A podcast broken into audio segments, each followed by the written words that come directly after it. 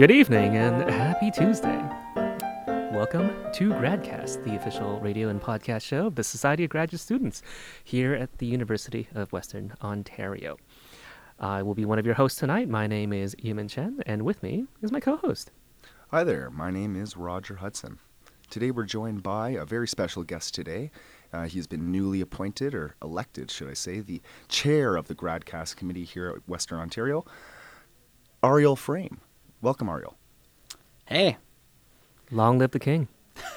So, Ariel, you're... No. Elected. Right, I'm winking right now. I gotcha. So, Ariel, second-year PhD student in neuroscience. How are you enjoying the program so far? I'm really enjoying it. Like, it's been just as good as I expected it, you know? Like, we came and checked it out. I came from Vancouver to check it out, and I was really pleased by what the program had to offer, and it's provided everything that I expected it would. And more, because it allowed you to discover GradCast, the most excellent and best podcast show from the Society of Graduate Students here at the University of Western Ontario. That is true. That is 100% true. I don't know that it's a product of the neuroscience program directly, well, but it is a product of being at Western, and It's something I'm really glad that we have. And you would not trade it for the world. Not for the world. Or else. So you said you came from Vancouver to visit Western, check out the campus, check out the program and things like that before you came in? That's right, yeah. I mean, for anyone who is considering grad school, that's something I would always recommend is, like, really do your research and remember when you're considering a supervisor, they're interviewing you, but you're interviewing them just as much. You need to be careful who you're with. Now that I've been in for 2 years, I know plenty of people already that were, you know, blindsided. They didn't realize what they were getting into, and their supervisor and or lab was not a good fit, and they're not happy. So you don't want to be put in that position. Well-being is really important to me, so I try my best to situate myself around people that are chill and cool and I'm going to get along with, right? So I came to make sure that people I'm going to be working with are people I could tolerate, like, living around and working with for 5 years. So what did you eventually get yourself into? What is it that drew you to Western here specifically? I'll be honest, actually, the first thing that the reason I came, like, I thought about what, I mean, I knew a number of people who wanted to go to Western. I'd heard of Western, so it had some notoriety in Vancouver already. But I never like specifically thought of Western in terms of neuroscience until I Googled, like, top neuroscience programs in Canada, and it came up on a list probably like by Maclean's or something like that. So that prompted me to investigate. But what you need to do after you do your Googling, because plenty of people are going to Google, what should I do with my life, what's next, right? What program is good. After you do that, you check out who's there, and it turns out Western has a really good neuroscience program. They actually was like one of the first neuroscience programs to ever occur in Canada, but nonetheless, the program had some... It was kind of famous because of the incredible imaging facilities in Robarts, of which many people are doing brain imaging as part of the neuroscience program. And that's the Robarts Research Institute? That's the one. That's right. So Robarts Research Institute, as part of Schulich, has done a lot of incredible neuroscience work that's recognized worldwide. So for that reason, Western has been recognized as kind of a leader when it comes to neuroscience. And so I thought, you know, let me check it out. And there was a number of people working on things. Mostly I looked for keywords like Alzheimer's, neurodegenerative disease, because that's what I'm interested in. Okay. And I found people who were working on those sorts of things. I emailed those professors, I set up appointments, I found out from who the head of the program was, and I came for an open house to find out what the program's like, what the school's like, and to have interviews with those professors. Oh, that's really cool. So in addition to that, I've heard that recently you were one of the top 20 finalists in the 3-minute thesis competition. And this being a competition where graduate students have about 3 minutes to basically explain their research and the impact of their research to like a lay audience. And research that occurs over the course of, some cases, 4 or 5 years, like you were saying earlier. Right. Yeah, you know, I personally think science communication is really, really important. And Roger and I had an incredible lesson today and why that's important, because we had a guest speaker, a Brazilian professor who spoke on the topic and spoke very eloquently for half an hour as to why science communication is important for our work and for the whole world. So as an advocate for science communication, 3-minute thesis is something that I tried to, do myself, but also ask other, try to get other scientists involved in.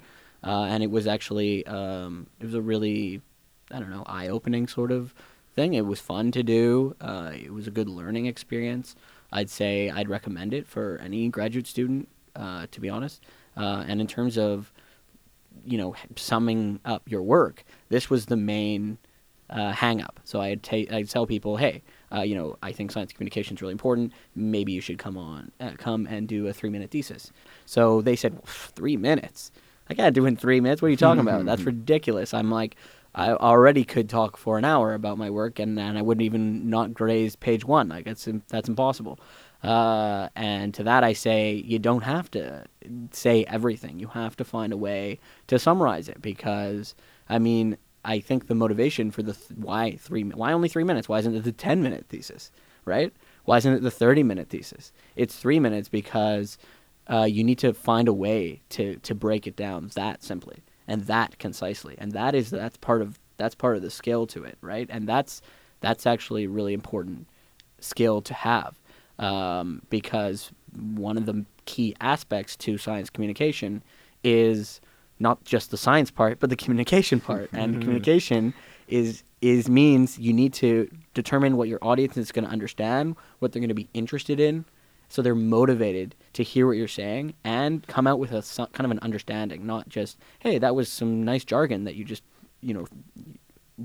threw at me for the past 10 minutes. For sure. And I'm sure most graduate students can attest to this. Anytime you bring up, oh, I'm in graduate school or I do research, the question gets popped, oh, well, what do you do in graduate school or research? And there's often these times with family or in an elevator, in an Uber, you name it, where you got to succinctly summarize your research. And I'm sure these skills that you've built throughout the months-long competition have really served you well, and you'll continue to use those in the future. 3-minute thesis, everybody. Yeah.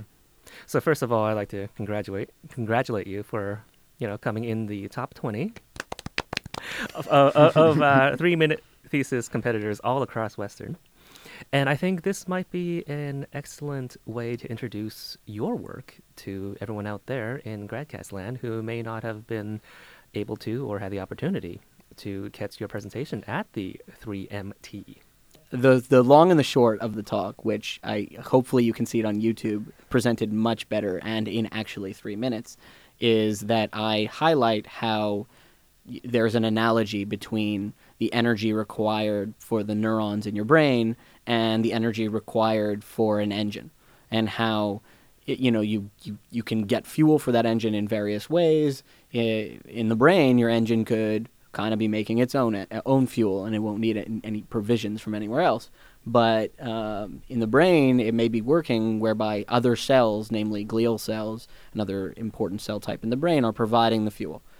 So in highlighting that analogy, I wanted to show how my work, looking at a particular fuel, a small molecule called lactate, may be transported from one cell type, glial cells, to neurons, for the use in memory. And I'm using Drosophila melanogaster, fruit fly, as a model organism to do this, using various genetic techniques to manipulate it.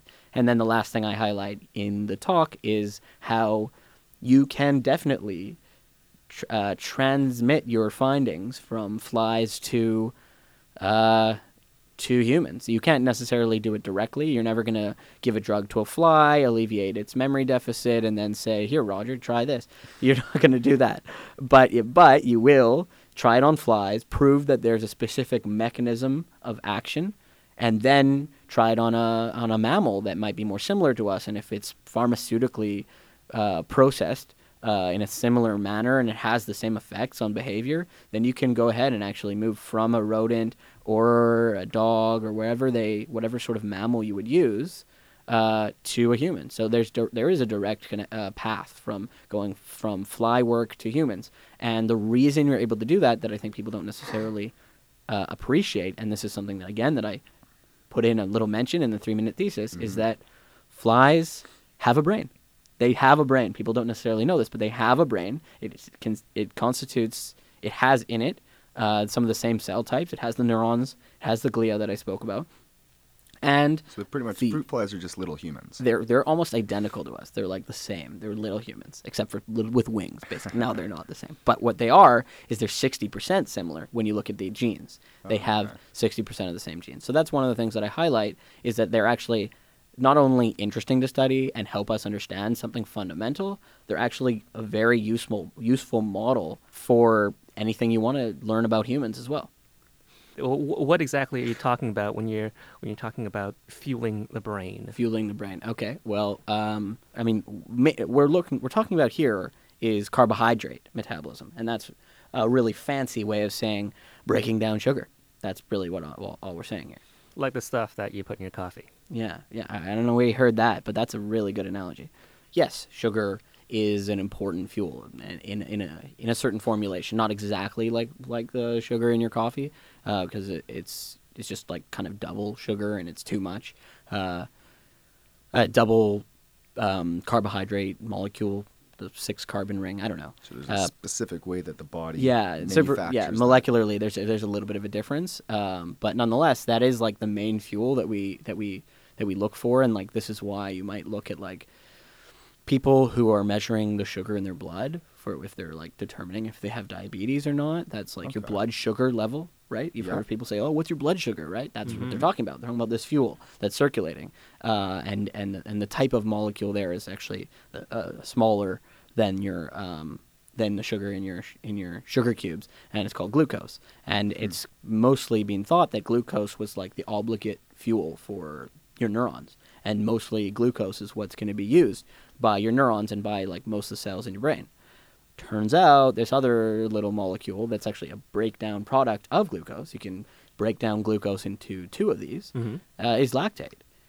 And lactate has kind of got a bad rap in the past because it was mostly found, it was kind of smaller, harder to determine how much we had of it, and it was only evident when it was way, way too abundant. And when it's way, way too abundant, you get acidosis because it's actually lactic acid is the same as lactate. And if you have too much acid circulating in your blood, then that's not a good thing. So this lactic acid, that's the same substance that I guess professional athletes would build up after a heavy game of sports or something like that. Yeah. Oh, it makes you sore. Is that what it is? I think that's what we're talking about. Oh, well, yeah. I mean, I'm not, like, very familiar with that, but I do know that, like, when people... I've heard people say that, you know, oh, my muscle's sore after it's buildup of lactic acid. We got to, like, get rid of it there. And this because your muscles are very... Yeah, I mean, you can think of your muscles are like neurons, except their goal is not to transmit information, but to move you. Fair enough. And that requires a lot of energy, too. It's, like, one of the only other cell types in your body that would actually compete on, like, the... for who needs more energy scale. So your brain, your muscles. Your neurons and your muscles, yeah. Okay. I guess in terms of, you're using the Drosophila melanogaster. Did I get it right? You got it right. The fruit fly, essentially. Drosophila melanogaster. So why would, rather than just going straight to humans to measure the lactate, what's the benefit of looking at fruit flies? What can you guys actually gauge from that? So as much as I would like to... genetically manipulate Yemin so that he's smarter, I can't do it to Yemin because they wouldn't ethically allow me to do that. But with flies, I'm allowed to do it. With flies, I'm allowed to do it. And this is the usefulness of flies, is that I can specifically look at the molecule, the enzyme that's required to make lactate, and I can either get rid of it in specific cells or I can add more. And you can't do that as easily with other model organisms, and you just straight can't do it in humans. Not yet. I mean, China's getting pretty good at doing gene editing stuff with humans and stuff. Maybe they're going to do it, but as it stands now, that's not ethically allowed. So I guess where the ethics are a little bit more laxed. Yeah. So you're saying I have a chance? You certainly do have a chance. Okay. Yeah, but so are you actually... fiddling around with fruit fly brains and trying to make them smarter? What is it you're doing with these model little flying organisms? So luckily, so the what's good about, so yes, a number of organisms can be genetically modified. What's great about fruit flies is that they can be very easily genetically modified. So, I mean, there's a number of ways to do it, but with fruit flies, it's really as simple as this. You open up your Amazon account, slash not an Amazon account. It's a website where you can order flies just like you would on Amazon, and you find your genetically modified fly and you buy it for like $10, and then you buy another one for $10, and then you like breed those together. They send you a number of them in a little vial, just enough that it survives, and if they don't survive, then they'll send you more.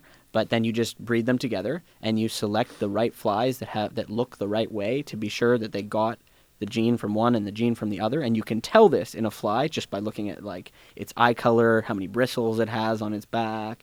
And you can look for these little phenotypes, these little overt characteristics to determine their genetics. They're markers of certain genetic characteristics. So I just order two flies, cross them together, and look at them, and I can tell they're genetically modified. And then I can double-check after the fact at protein levels and DNA levels, but really it's as simple as that. Order two flies and cross them. So you're essentially like breeding flies, similar to how people would breed dogs to get like a pug or a greyhound or something like that. Yes, I am. I am breeding specific, I have to look at a certain fly with a certain characteristic and breed it to another fly with a certain characteristic and see what the characteristics are of the resulting fly. But the reason I'm doing it that way is because the parent flies actually don't have any phenotype at all, any effect at all genetically. They're not manipulated. It takes the two genes together to cause the manipulation. I won't go into the molecular mechanism of that, but suffice it to say, it's the result of two transgenes, two genes coming together that causes actually a change in expression, change in protein, that change mutation. In actually amount of your protein. And that's different. Just interestingly, it's different from the whole breeding thing in that in breeding dogs, you're actually doing artificial selection. You're doing a little evolution. You're aiding in the evolution of a specific adaptation in a dog. Okay. So this actually begs, I think, two questions from me anyways. So first, you would only see these effects in the offspring of these flies. Is that correct? So would it be possible that as you get further and further generations down, you'd see different effects, or these mutations would take a different form? And then I guess the second question, just to lay on top of you there, is there any possibility you're creating some kind of mutant fly that will possibly take over the world? Superfly. Right, Superfly. Yeah. I'll start off by saying 100% it's possible. I'm creating a mutant fly that could take over the world and become a big issue in the world. That's why generally in fly labs you are very careful not to let your mutant flies release. I'm almost sorry I asked that question. Not to worry anyone out there. These are usually very, very benign things. I'm just saying that there are genetic changes in these flies that could go into the wild population and change things ecologically. I'm not an ecologist, so I won't really speculate on that, but I know that it can. It can change. And we have, if you go look outside areas where they have fly work, you go sample a random fruit fly on like the building across the road, and you do the genetic checks, like they're more than likely you're going to have some genetic alterations. Then your other flies, you go in the field, like drive a couple hours away because some of them escape. Are you serious? Yes, I am. But usually, very, very most likely benign. Let's keep in mind these organisms we've been working with them and genetically modifying them for like 100 years, like more than 100 years, and nothing's come of it so far. So not too much to worry about. And that's like millions of generations of fruit flies. Maybe just biding their time. So I will. Yeah, I'll comment on what you said about like I told you that I bred two flies that have different genetic alterations, and I got a resulting fly that actually had both genetic alterations, but also a change in the amount of protein, the actual change in like I said, it might have more or less lactate production because the enzyme is different. Okay. Whereas in the original flies, they don't have different lactate production. So what happens if I breed that fly again? Will I get even more changes in lactate production? Well, no, it's not an additive effect. Okay. It's not that every time you breed it, you get more and more of it. Okay. There's one gene there, and you just get one copy from your mom and one copy from your dad, and then you have both of them. So if you then, breed with your sibling, which is what you would be doing if I wanted to internally just breed them again, then all I'm doing is saying, okay, now I have the chance to get, worst case scenario, I could get both. So I got, let's say, A from your mom, A from your dad, B from your dad. You need AB to be genetically altered. Okay. So I have AB, and my sibling has AB. So now we have kids because we're flies and they don't care about siblings. And there's a chance now that my siblings, my progeny, could have two A's, one A from me, one A from the sibling, sure, and two B's. So yeah, and the first generation, there's a chance, like one in, if you do the genetic test, it's like one in one in 8 or one in 16. Like it's a smaller chance of getting it, but you could do it. You could get it. You could get double the effect because you'd for all those technical geneticists out there, you'd be homozygous for both genes. You'd have both. Interesting. But that's as much as you'd get. You can't have it amplified anymore unless you had it in a location where it got duplicated. And now we're talking about evolution. It would take like so many generations. But if you really wanted to do that, you could just manually multiply the gene and keep doing it. But no, not really needed. Right. So if I remember my high school genetics, you could calculate these probabilities with a Punnett square. Is that right? You can absolutely calculate it with a Punnett square. Shout out to Gregor Mendel, my favorite Austrian monk, with his pea plant experiments. Wait, was he a monk or a shaman? I believe the correct terminology is monk. Oh, interesting. He's Catholic, I believe. Sorry if I was being offensive to anybody out there. All right, so you have your genetically modified flies, Ariel. What do you do with them? I test their memory. All right, so Ariel, earlier you told us that flies have brains. Now you're telling us they have memory too. How do you know that? How can you tell? I look deep into their eyes and I ask them, "Can you remember what happened yesterday?" And that's a lot of eyes. Yeah, the multiple eyes. No, I don't look deep into their eyes. I do watch hours and hours of footage of flies. Of male flies trying to court and copulate with females unsuccessfully, and that's how I tell. But I'll have to explain as to why I do that, and I'll go through what the paradigm is like. We don't kink shame here, Ariel. You do what you like. Yeah. So basically, I take a male fly, and I give it a female fly. It's this male fly basically is its whole life. It's had no female partner. It's not done any courtship. The courtship is how they copulate. The male comes up to the female, does a little song, does a little dance, literally does both of those, and then if she likes it, and she allows him, then he can copulate. So he tries this. So he hasn't had any experience with this courting deal his whole life. But we give him a female, and he tries his best, but he fails because little does he know, this female has just been in an orgy, a huge orgy. And I've given her lots of males, and she's done. She's totally done. And she does not reciprocate at all. She doesn't reciprocate at all, and he's there stuck with his first chance his whole life that he's got his whole life for 7 hours and fails miserably for that entire 7 hours. And he's super not okay with that at the end, and he shows that by not trying as hard anymore. He just doesn't do the courtship, doesn't do the song, doesn't do the dance, doesn't follow her, doesn't lick her, doesn't do anything, mount her, doesn't do any of the things that I would see a fly do if they would want to court, because he knows it's just not working. I don't check in that 7 hours. I know that he's learned not to do it. What I do is I take the female away, and I wait 24 hours later, and I want to see, does he remember what he learned? Does he remember when a female smells like she's just been in an orgy, don't try court her. Just don't. If he remembers that, then he's not going to court. He's not going to court her. So I video that attempt for 10 minutes, and I quantify how much did he try in the 10 minutes. If he tried like 90% of the time, that's a 0.9. 90% courtship index. And I can determine that he's tried really hard to court her.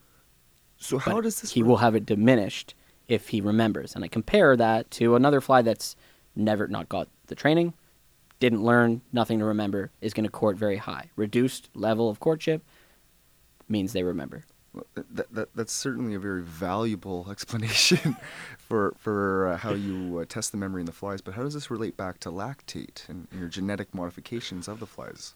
Really the nature of the test and the fact that it's courtship is not the most important part. It's just a robust test of memory. Okay. So it's a good test to test memory, but the point is that memory may actually require the use of an energy substrate such as lactate. So this has been there. I mean, we don't know about this in flies, but we know that there's some evidence in vertebrate models like chickens and rats and mice that lactate might be important in certain areas of the brain that are important for memory, because when they gave a drug that prohibited the cells that release this lactate, their memory is worse.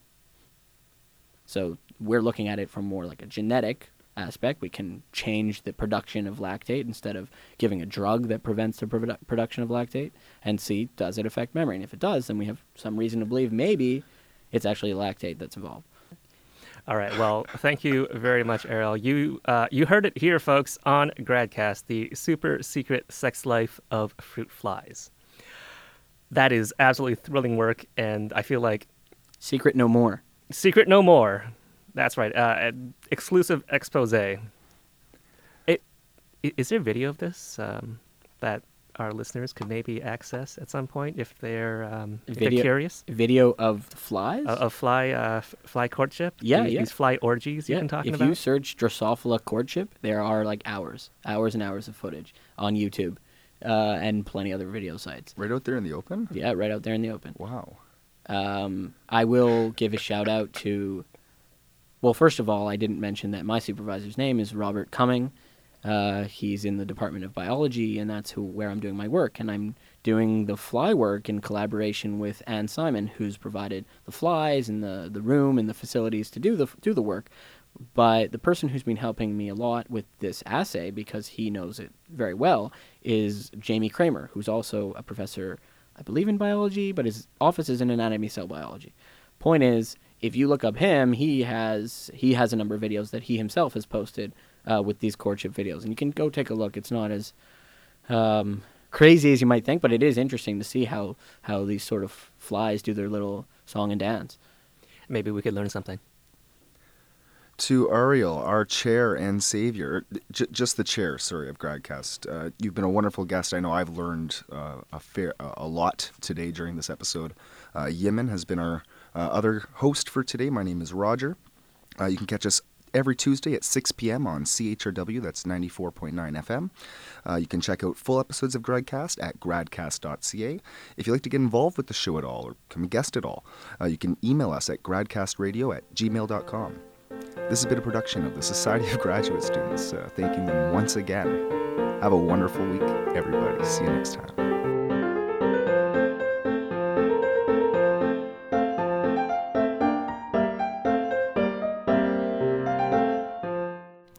The GradCast theme tune has been composed for us by Matthew Becker.